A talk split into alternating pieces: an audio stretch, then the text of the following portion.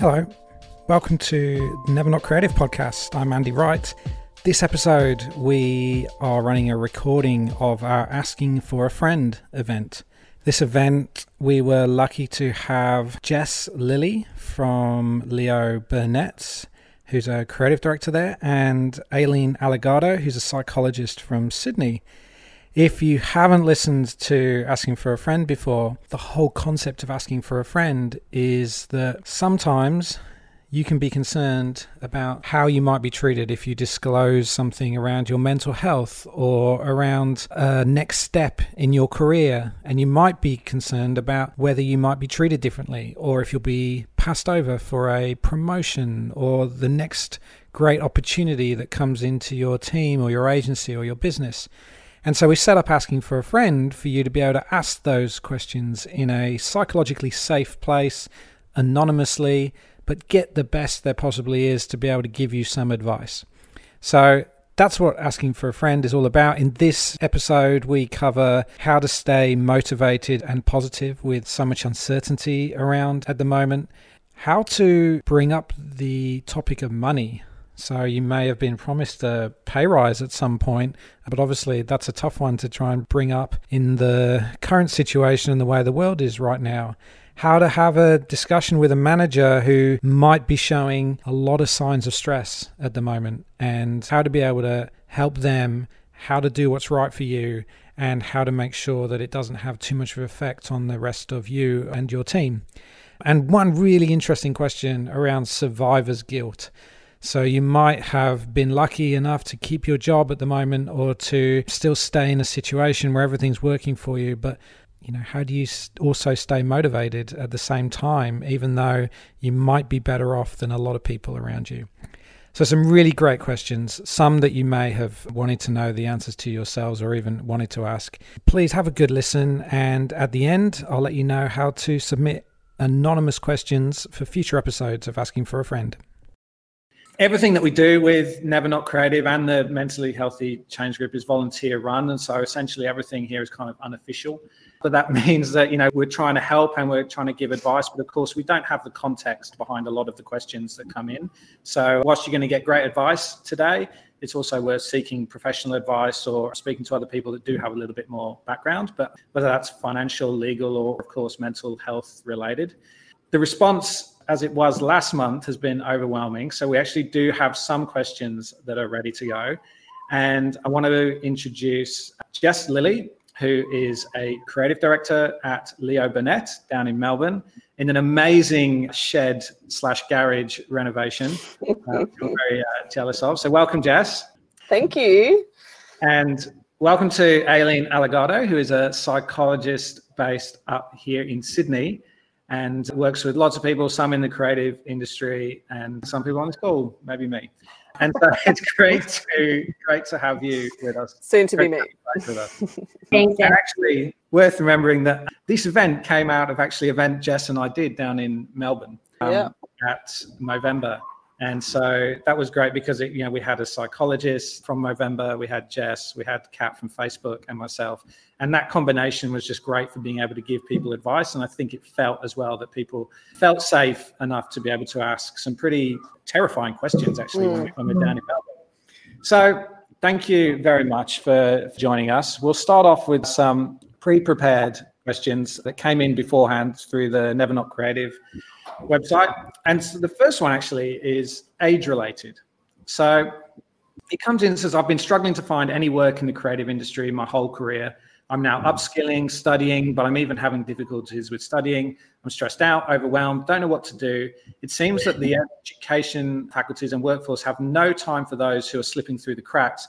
And also, I think, you know, this was also a little bit related to is it harder to get a job if you're older in this mm industry? And maybe Jess, you'd like to kick us off.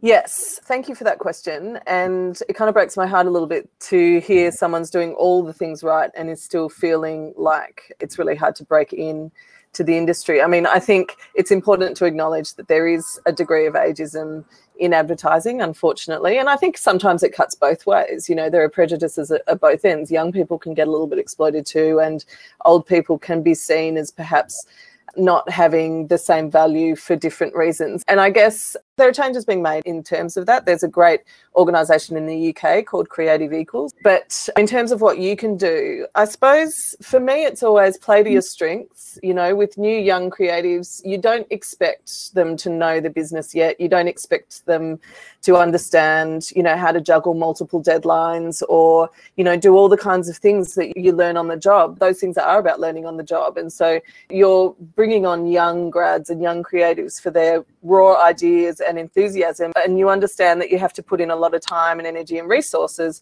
to actually teach them the business. And I suppose as someone who's a little bit older, who has a little bit of career experience, what you come with is a little bit more, you know, match fit on the working, understanding how to work front. But I suppose what that means is that you do have to do your research a little bit. You know, bigger multinational agencies, they're not the only option. and as much as they might seem like the ones who are in the headlines and the big glossy ones, but the fact is they do have the resources, probably more, to train up young new grads who don't have career experience. So it might be that if you're repeatedly trying with big multinational agencies and getting knocked back, maybe you need to start looking at smaller independent agencies and even things where your experience plays to your advantage, you know do you have experience in a particular industry? And is there an agency in town with a client that would benefit massively from that? So i would suggest yeah do a bit of research do your homework and try and adapt your you know cv and book accordingly to target agencies a little bit more who will benefit from the strengths that you bring. You know the fact that you have confidence in managing your own time and you know working to deadline and understanding perhaps business needs and things like that that with clients, they're hugely valuable considerations, especially, like I said, for smaller agencies who might not be able to fully train someone in that capacity. Hmm. Aileen, anything to add in terms of trying to stay positive through that time as well? Yeah, I guess following on from what Jess said, that, you know, if there is something that exists as a reality in an industry like ageism, trying not to focus so much on that, but rather playing to your strengths and creating a mindset that will be favorable for you walking into an interview. How could you walk in and sell yourself and have the confidence to be able to tell your story, you know, to show that you're passionate about a certain project or why you're the best fit. And so the more that you can do that and sell yourself well in a positive manner, because those are the things that hopefully you will be walking in with rather than the anxieties of what they will think of you, then the better your chances are. Yeah, definitely. And as we kind of keep on with that theme of positivity, so obviously there are some people who have lost their job mm. uh, during the last you know couple of months. How do people stay positive? You know, if they can't see that anyone is hiring, what can they do to try and get through this? Firstly, I just want to say I'm sorry. It's a really hard time. If you have lost your job, you know, it sucks. It really does suck. And especially, you know, if it was a first job, there are so many factors that make it suck bad. but it's not mm. you you know it's a really full on time and agencies are contracting at the moment because it's a very uncertain landscape out there but it will come back and i think there are a number of things that you can do at the moment over the next few months and the first thing i'd say is don't act like this is the same as losing your job during any other time. These are extraordinary times, and we really need to be loving and gentle to ourselves throughout these times and be really careful not to over expect, you know, not to expect too much of yourself during the next few mm-hmm. months. You know, and of course, there are things that you can do in terms of, you know, working on your folio, working on your CV, making sure all of your steps are in place so that you're just ready to get out there when things kind of pick up again. But I think one of the biggest things that's going to help you when you get out there when things pick up is how you're feeling about yourself and your inner strength and where you're coming from. And so, what one of the most important things for me at the moment is to build that and not see yourself reflected in you know losing your job but understand where your value is so for me it's always like i take on about 50 side projects so that my job is not the only thing that you know, that is the measure of my creative value. And some of those projects go places and some of them don't. Some of them are with other people, some of them are collaborative, some of them are just me, you know, mm. starting the seventh novel that I'm never going to finish. But I think it's really important because it allows me to then see value in myself and my creativity outside of the work world.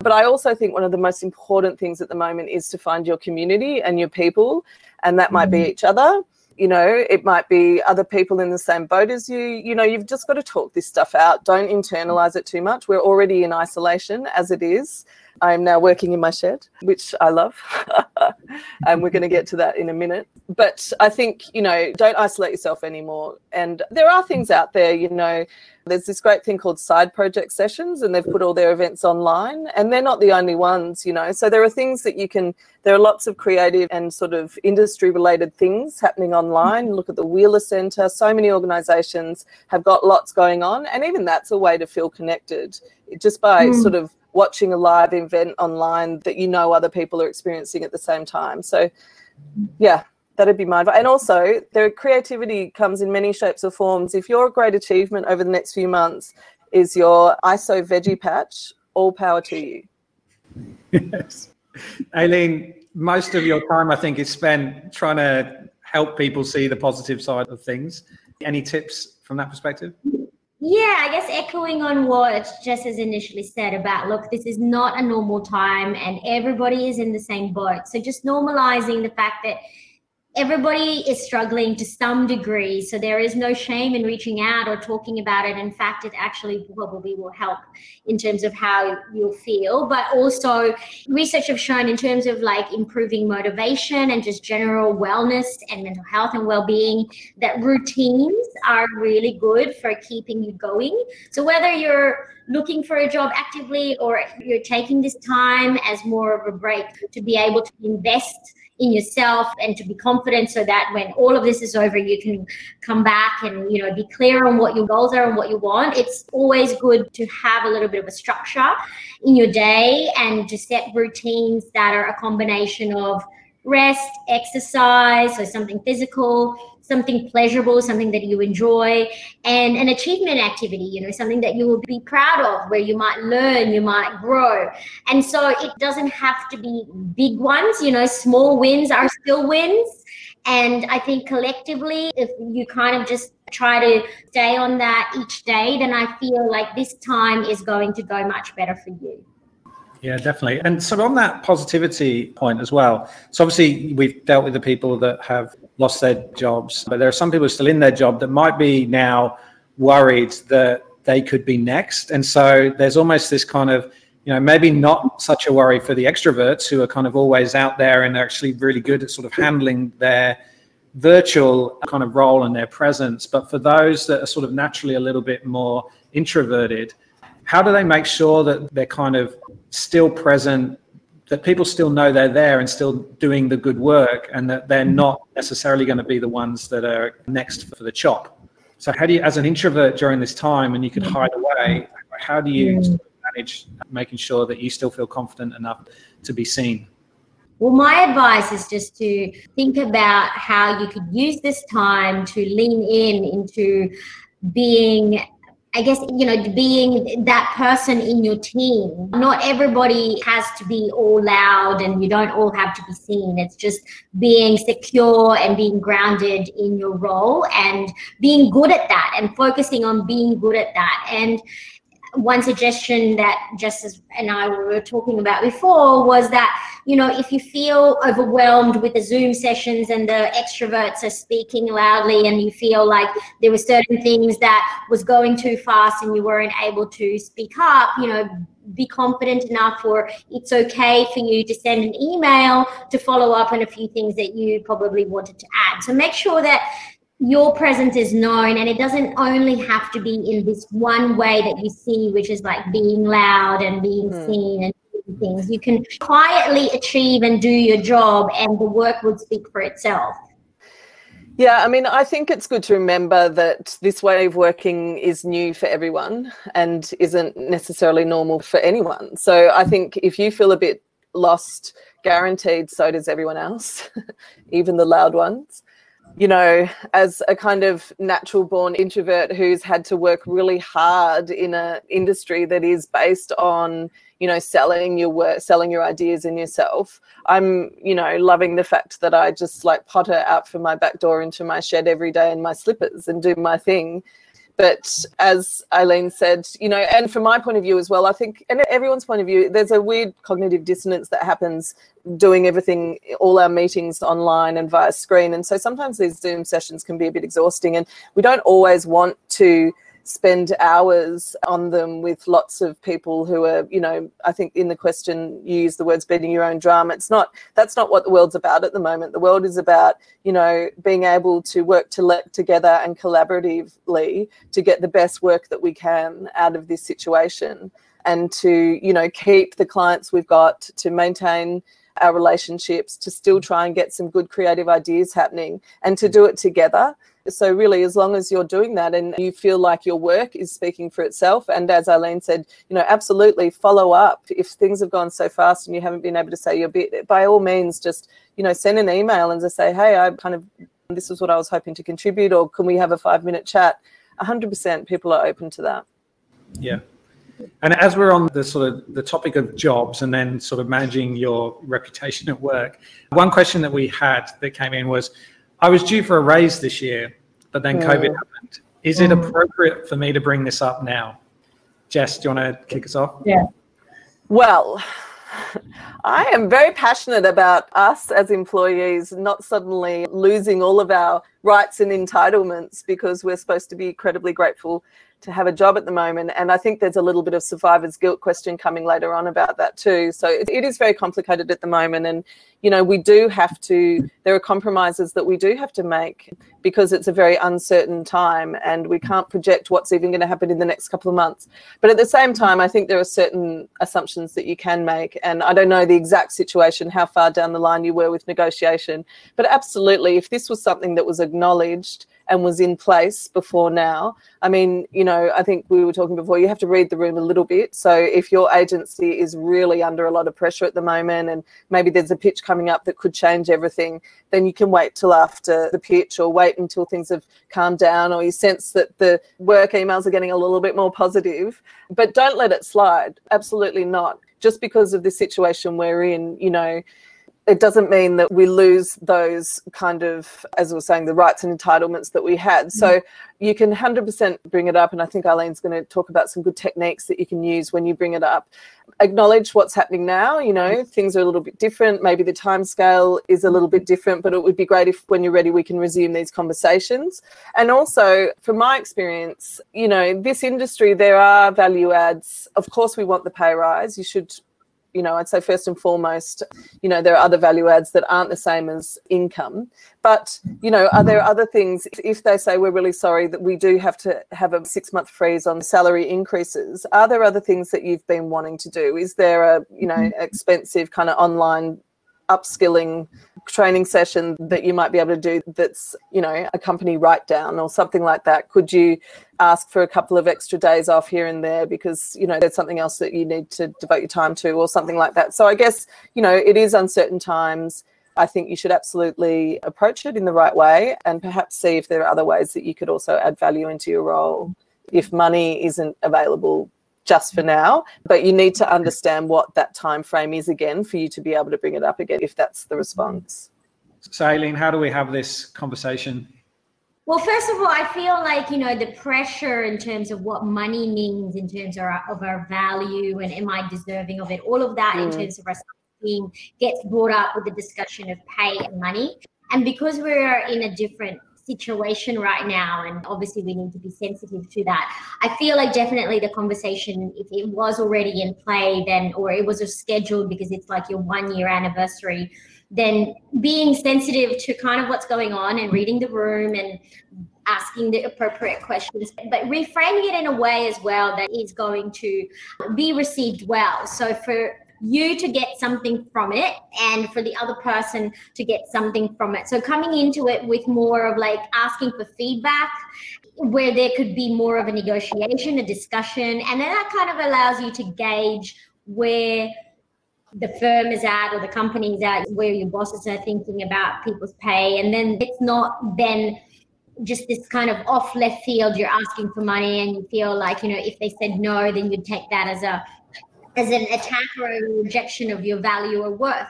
So coming to the table with a different perspective or a goal, which is like, hey, this could be more of a discussion about me checking in on how things are going, where do you see me going in the future, and what do I feel is going on in terms of how I'm doing at work. So more from a feedback perspective, which kind of removes that anxiety and makes it an easier conversation for everyone involved.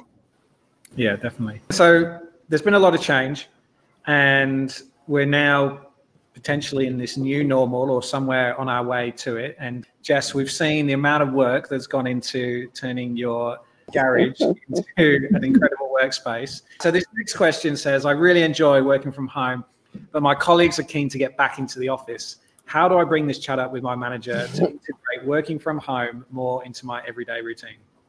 Well, first up, your colleagues are crazy. Why would you want to go back from here? No, I think it's interesting that you did bring up the fact that some people do want to go back and you don't. And I think what this time has done is open up a whole new kind of black hole into the future. It's kind of like ripped a new universe into our experience and our existence. And agencies would be doing themselves a huge disservice if they tried to force things or jam things back to the way they were you know, from an agency perspective, you just can't do that anyway. You know, there's going to be a transition, I would say. I would suggest, I can't speak for every agency, but I would suggest there would be a transition back to work anyway. We all live in such open plan settings, or work in such open plan agencies, in such proximity to each other. And this virus doesn't just go away. You know, we still have to take into account social distancing even when we do go back. So I would assume that it would be a staggered return to work, which gives you an opportunity if that comes up to say, hey, I'm happy to keep working from home for a while. But then in the long term, I think, you know, this is absolutely a very valid point to raise to any manager. And I think every agency should be pretty open to it because we've proven it can work. We've proven that we're all responsible enough to do our jobs from home, that we can check in and take a briefing via Zoom, you know, that we can have chats in lots of different ways and that we can connect in lots of different ways. We don't have to be in the office all the time. So it would be really, you know, I think you have to start from the assumption that you know your agency is open to it but you know as with any negotiation you have to bring something to it as well so i think it's really important just to be very upfront about why you've benefited from it and working in your pajamas probably isn't the first point that you make but could be that you know hey i realized by having this time to focus my productivity has been so much greater on x briefs or you know i've been able to do x y z. It was really interesting because i feel like i can do that much better at home than i have been able to do with all the racket of everything going on around me at work.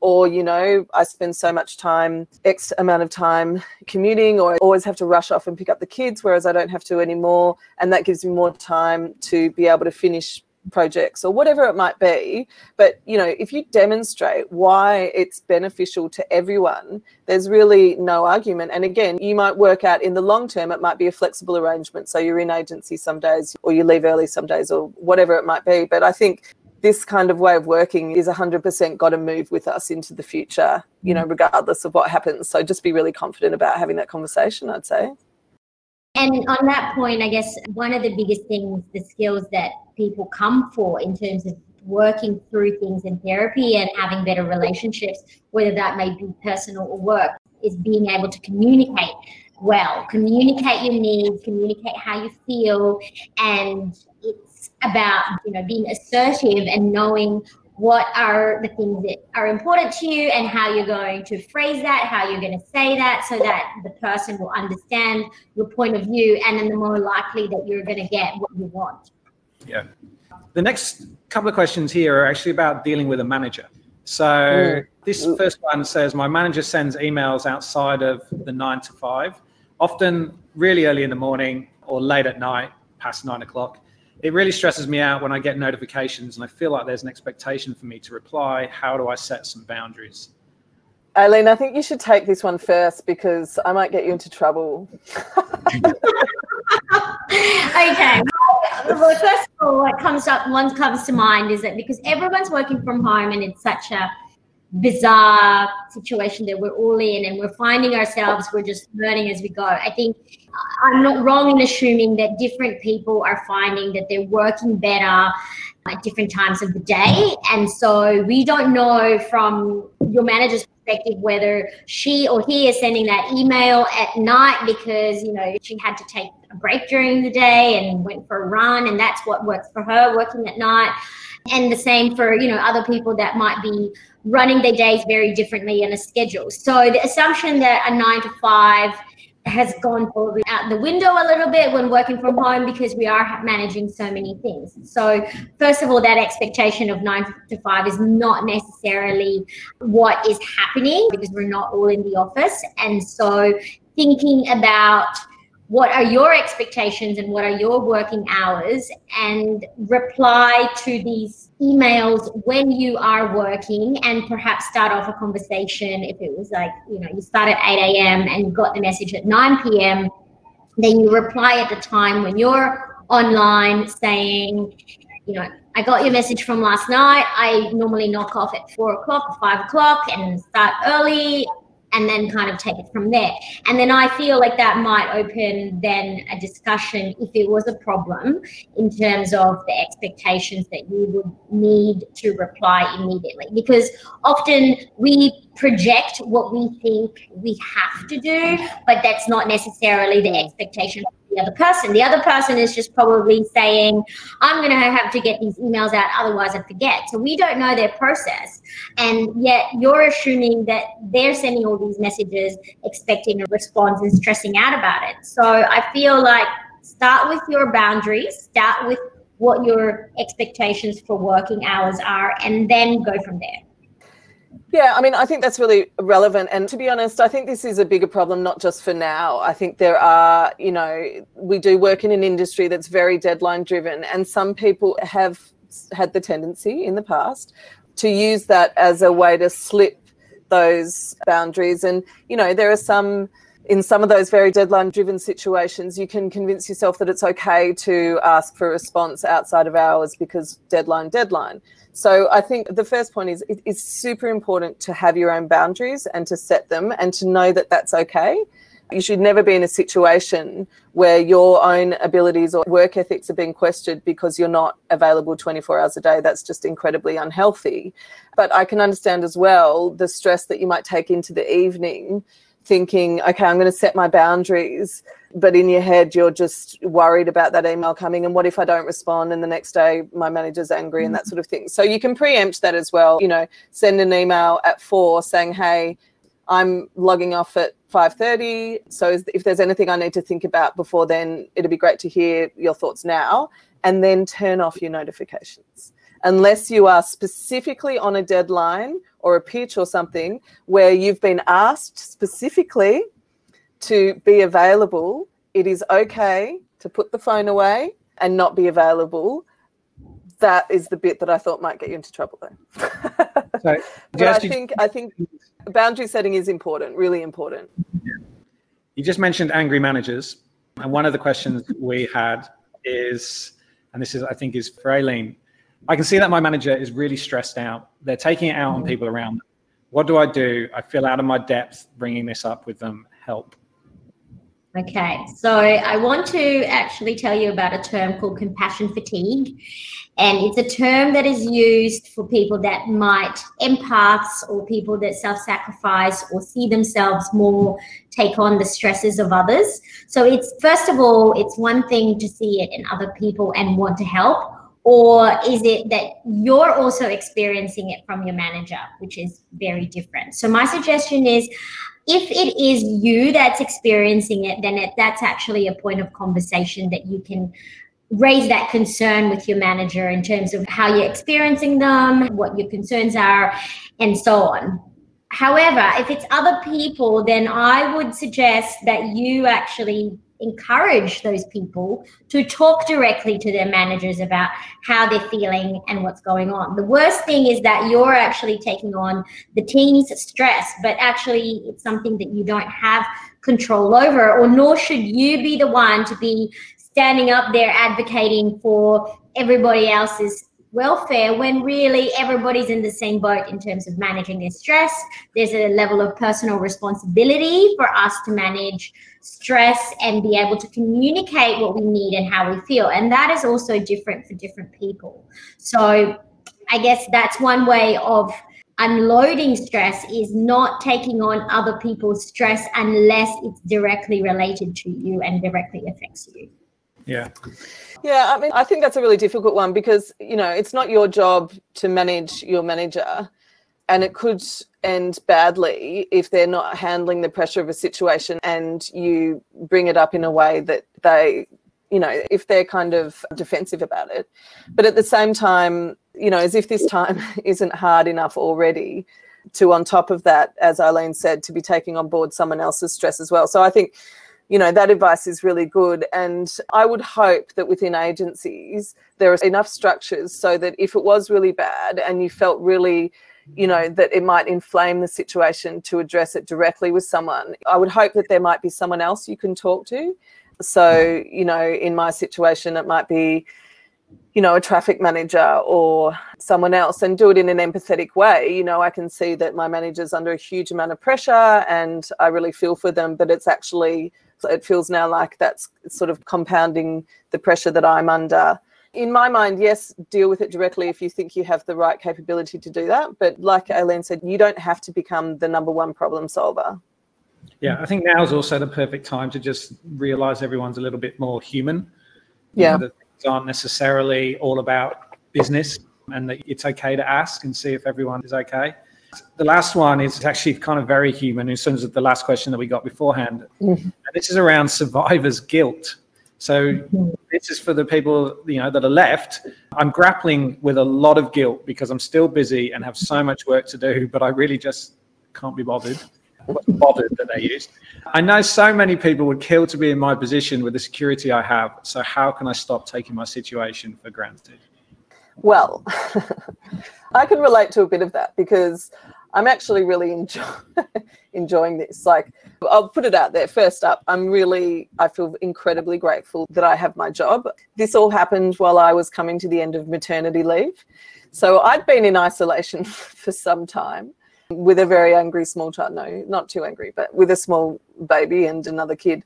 So I was pretty down with ISO. But it was pretty stressful coming to the end of a you know, seven month period out of work and then not knowing, and then this huge amount of uncertainty. And, you know, I found the first couple of weeks were, you know, I relate to that could not be bothered aspect of it because I just couldn't even mm. turn open my laptop. You know, I just thought, what is the point with this? You know, there's so much disaster around us. You know, how can I even focus on deadlines and things like that again? for personal projects I had. But then when I actually got back to work, once I'd done my little shed reno, which was a complete dumping ground up until now, like I'm literally out in a shed with a tin roof and the rain, sound of the rain is amplified and all that sort of stuff. I actually have found so many positives in this situation that I do feel a bit guilty. I mean, I'm loving this way of working. It suits me enormously as a shift from maternity leave back to work, it's amazing that I still get to see my baby every day, that it's not this sudden dramatic change from one life to another, which I feel is reverse for a lot of people. So I can relate to the survivor's guilt. The can't be asked bit, I think you just really need to work on yourself for that. you know, I think it's okay to feel that to a degree.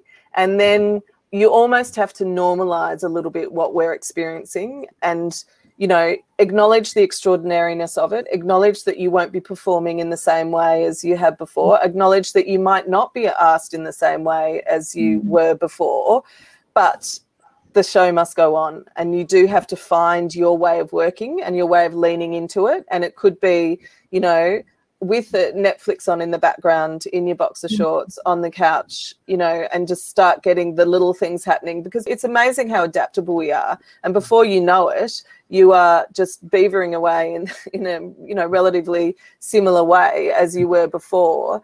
But I don't think anyone should expect to work the same way as they were two months ago. So. I don't think you should put that pressure on yourself. But it, it's mm. okay to acknowledge that you you know that you're ambivalent to your job during this time i think that's okay mm-hmm. Aileen, I'm assuming survivor's guilt is something that comes up quite often with some it, of your comments. It does, it does. And, you know, guilt, the emotion of guilt is about feeling responsible. It's related to responsibility. And I guess it's like somehow if you're there, then you feel bad because somebody else isn't and being able to break that down in terms of what actually is going on in terms of rationally we understand that it's not anyone's fault. It's not your fault for being there that you got chosen and someone did it and you had no influence over that.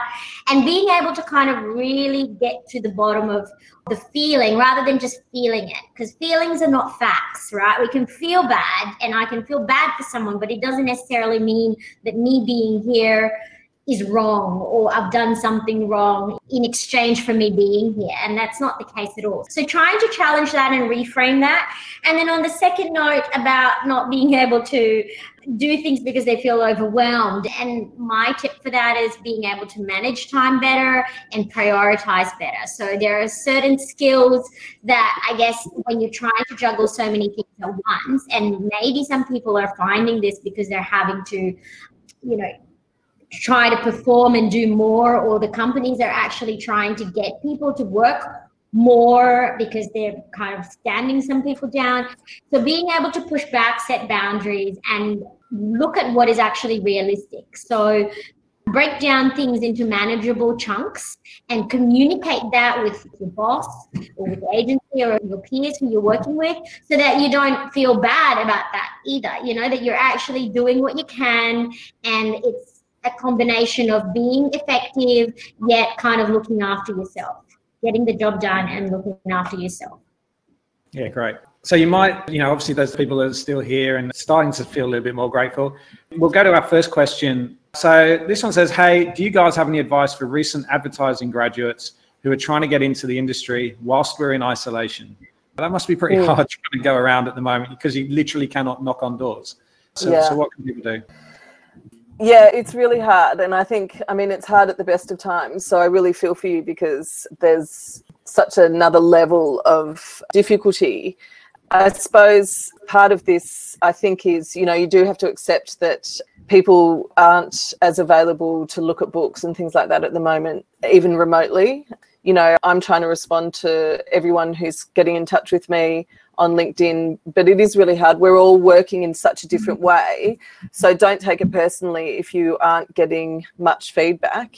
And I think this is where, you know, you have to live very much in the present with an eye on the future almost. And I think there will be a time when the doors open again and we all start working again and we will need people because the industry has contracted and i suppose the best thing you could do is be prepared for that so i think i talked a little bit more a little bit earlier about how you can plan and make sure you know spend some time on your book and all of that sort of stuff but i wouldn't be slavish about doing that i think you know at the moment we have this incredible kind of opportunity to sort of be in a very different present from the normal present. This isn't a regular job market to be in looking for work.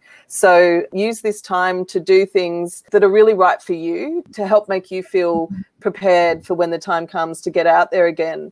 And it could be silly little projects that you do with each other. I think, again, you know, talk to each other and share, share your skills, you know, do something that you know, is completely unrelated to clients and commerce and advertising and is maybe just a genuine little creative piece of work that it gives you a reason to talk to people when you come back out of it. But it could be, again, you know, just being creative in a non work related way or, you know, doing something online that is completely unrelated to the industry so that when you do come back out, you don't feel like you've you know, there's not much you can do at the moment. So forcing yourself to try and achieve a mm-hmm. lot to try and get work is probably going to add to your stress a little bit.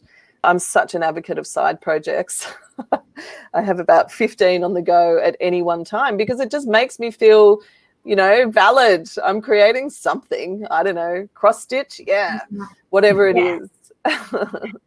and just be kind to yourself at the moment, really. I can't stress that enough. Just be really kind to yourself going to say there's not a better time to tell creatives to get creative, right? In the, in the time where it's using this time as an opportunity to be attached to something that feels good and managing expectations, as Jess said, that there isn't probably going to be much right now. So managing expectations for what really is realistic. And then on the side of that, then what else can I be doing to use this time so that when it is time to apply for jobs and do all these things in a much more kind of relentless way, a meaningful way when we all come out of isolation, then there is something meaningful that you can share about this time in isolation and something that you've learned, something that you've created, something that you've been a part of, been networking.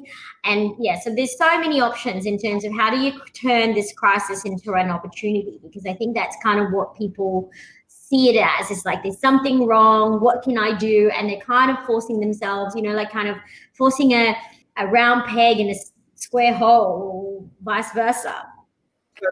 Time to build your network you know like that everyone is jumped on linkedin everyone is posting what's going on out there. But the other thing is i think is that lots of people have also offered up their time.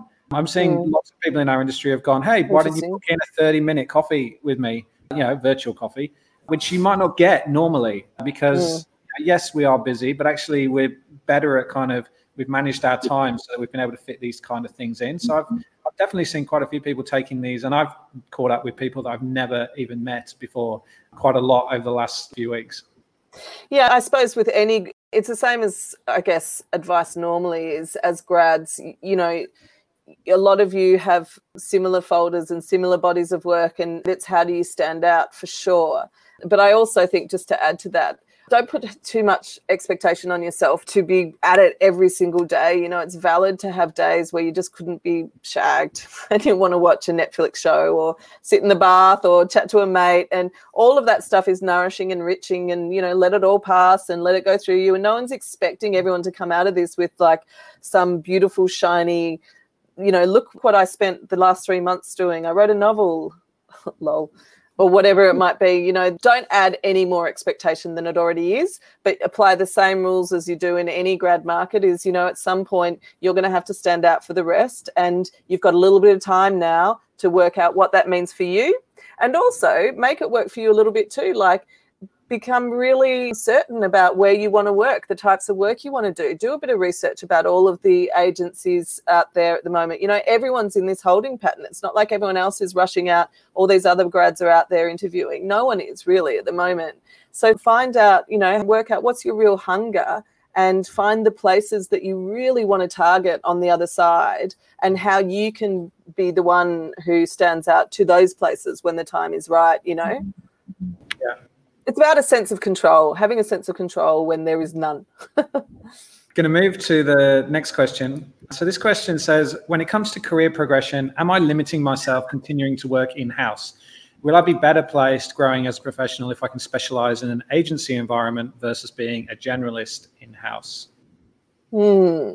I hate the way that we have somehow in our industry created a hierarchy of what is the good agency and what isn't, and what's the best job to have and the best agency and all of that sort of stuff. I mean, in my career, I've worked freelance, I've worked in tiny little agencies, I've worked in big agencies, and you know, I just think it's just another added layer of pressure we put on ourselves.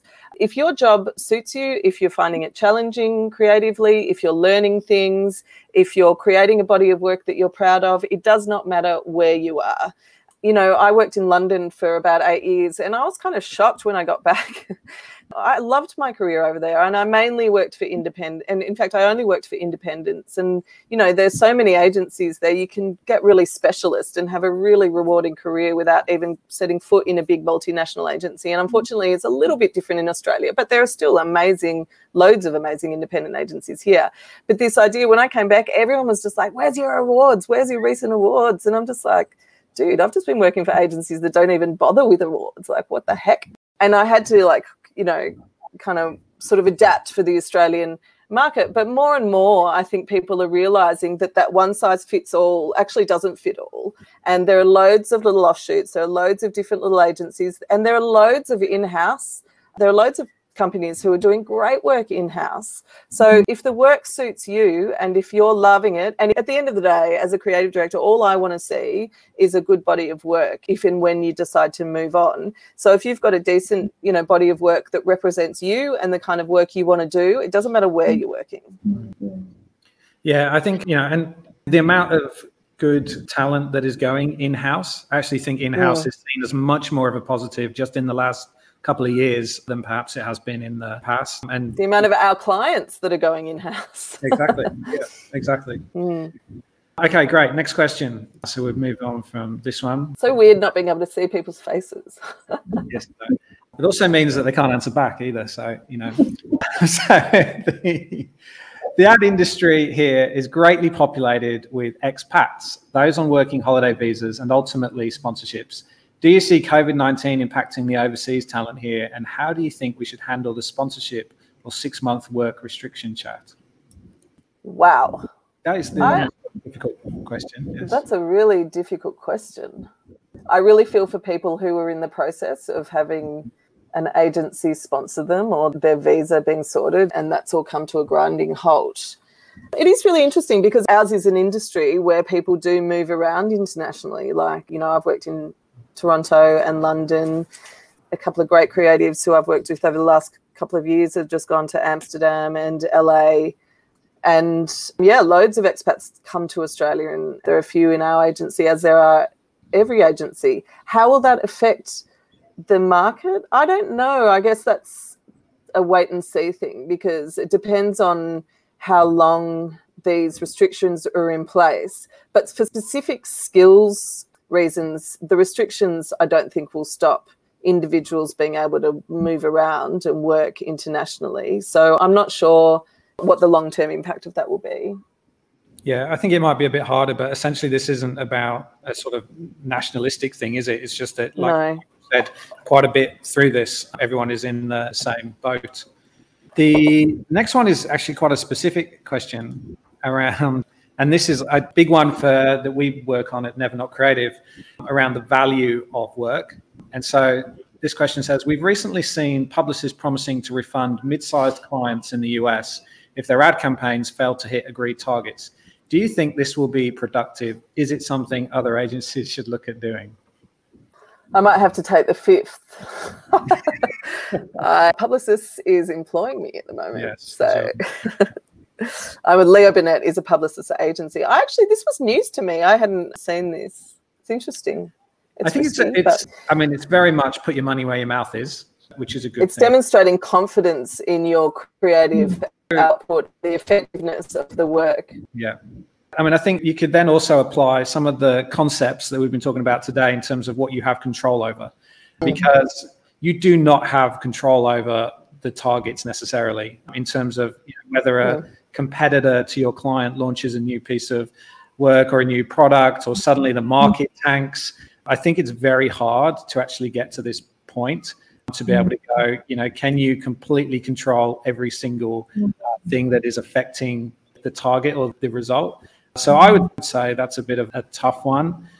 And there are probably other things that maybe you can look at in terms of what you can control.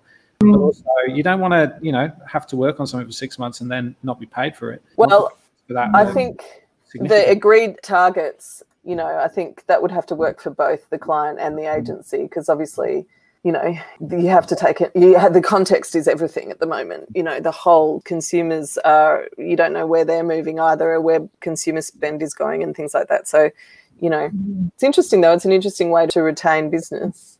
Yeah. Aileen, I'm going to pass this last one that I've got here to you. Mm-hmm. Because this one is, I think we've talked about uncertainty a bit, but this one also mentions the word fear, which I think mm-hmm. takes it to another level. So you're a new mm-hmm. business director and agency outside of your home country, your residency is attached to your job, and redundancies are taking place around you. How do you manage the uncertainty and fear? Okay, well, that's kind of I can go on for that for a whole hour talking about uncertainty and fear. But I think that the important thing to remember when dealing with uncertainty, which by and large involves a little bit of fear because it's like we fear what we don't know or we kind of anticipate outcomes and it can be negative. Generally, what we usually project is that humans tend to be attached to catastrophic thoughts or outcomes because it's a way of worrying that we think is productive. That makes sense. So, in this instance, I think the calmer you are, the easier it will be. So, being able to manage your anxiety and stress in a situation where there is anxiety or fear, because then you will be able to be clearer in terms of thinking things through, thinking through problems, decisions, and being able to be more resilient overall. So I guess in terms of managing it, you know, there's nothing better than, you know, your diet, your exercise, looking after yourself, being compassionate and kind. Essentially being scared and when you're already fearful and you're already uncertain, things are uncertain, creates panic and that doesn't really help anyone. Yeah, that it just makes you more anxious and much more ineffective. So in terms of problem solving through the future or being able to cope with the present as difficult as it is now, then the struggle will be much easier if you are able to calm yourself down through, you know, like I said, diet, exercise, sleeping well, meditation, calming techniques, yoga, things that slow us down so that, you know, our nervous system is not at that fight or flight mode constantly. Mm. Ever felt yeah. the fear, Chris? Yeah, of course. And it can be crippling, but I think it's important to acknowledge it and, you know, it's very valid. But also, just I would reflect on times in your life where things haven't gone perhaps as well as they should have. And when you look back on them now, you know, you just see it as a blip or as something that, you know, wasn't the outcome that you wanted and realize that you know this whatever the worst outcome you'll still get through it and there's something potentially better on the other side i mean like i said i've in my career i've been through every kind of iteration of job security and mm-hmm. job insecurity and then leaving the industry altogether and coming back to it and i think you know if you can just muster yourself to realize why you've got this great job in the first place and what your skills are and what your personal attributes are and you know why you are employable even though you feel like you're in a really insecure position at the moment, you know, you are employable and you will get through it regardless of whether the fear is founded or not. And we're all scared shitless at the moment, you know, mm. even if we are in relatively stable situations, that can change at any minute. We are not in control at the moment. And I think you need to acknowledge that, that you can't control it and we're all in the same boat. And all you can do is maybe not project too far into the future and just keep doing what you can do now to keep going. Hmm.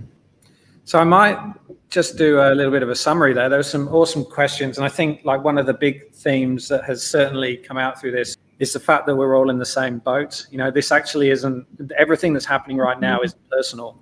And so if something has happened to you, it's because it's happened to a lot of other people.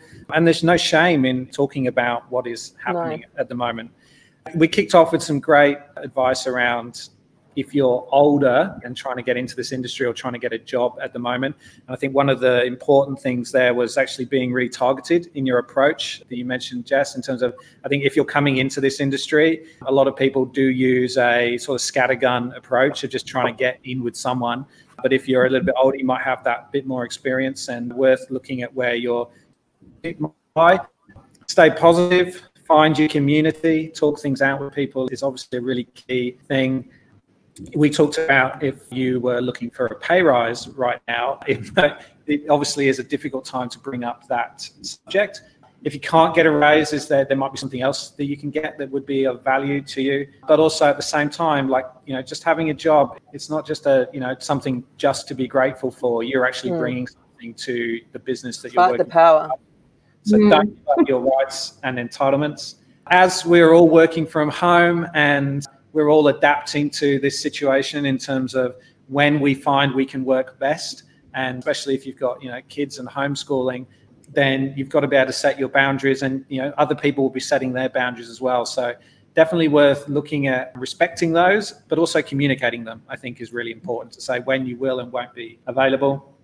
If you see others struggling, you don't have to take on their struggles, but it is nice to ask how they are and to you know be okay to do that. Don't feel like that's you know something that you can't do. And that ultimately we're all in the same boat and we're all human.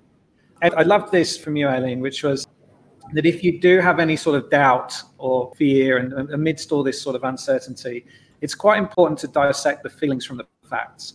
To get that kind of like actually this is what i can control. This is what i know. The rest of it is just what i'm feeling. And if you can kind of find a way to unpack that and to acknowledge it, but then kind of put it to one side, then you're potentially going to be able to get yourself into a more kind of confident and slightly more relaxed place. So that's the end of our Asking for a Friend session. Jess and Aileen, thank you so much for joining us. Thank you. I hope it was helpful. And thank you for tuning in and the great questions, by the way, too. Mm. So if have any more, then feel free to send them through, and I'm happy to respond, Andy. Yeah, absolutely. Get in touch. Yeah. We'll we'll put some links in that with how you can get in touch with Jess and Aileen as well. Also, this recording will go up onto the nevernotcreative.org website. You'll see last month's recording on there, and we've also been taking snippets of these and kind of turning them into a little bit of an FAQ as well. So some of the questions that get asked the most, we'll keep adding to the content there. So I, I, I, just want to say thanks so much for Young Bloods. It's so great that you are supporting each other in this way. Like I think you know, mental health has been a very under sort of you know reported issue in our industry, and I think you know just be there for each other. And these sorts of things are brilliant. So well done. Thank you for organising them. Great. All right. Well, thank, thank you very much. We'll be back next month, first Thursday of the month, and all the details will be out soon. Thanks. Bye. Bye. Hope you enjoyed that episode. We run Asking for a Friend on the first Thursday of every month at 12:30 p.m. Australian Eastern Time. You can sign up anonymously, use whatever name you like. We only ever show the first name in the chat rooms, and no one is ever the wiser of who it is that's asking the questions. We get some really great questions, and we encourage people to ask the things that they're just, you know, really burning inside of them. You can go to the site as well, so nevernotcreative.org. Click on the menu, you'll find Asking for a Friend. By doing that, you can register for the next event, you can watch previous events, but also you can submit a question for an upcoming event as well. And so that's completely anonymous. We don't see any details relating to that question. So please feel free to ask what you need to. And also, if you need help, jump onto nevernotcreative.org or jump onto mentally-healthy.org and there is a need help now link that can send you off to lots of different places with people that are qualified to help you and to talk and to listen to. So please go and check that out if you need a little bit more help.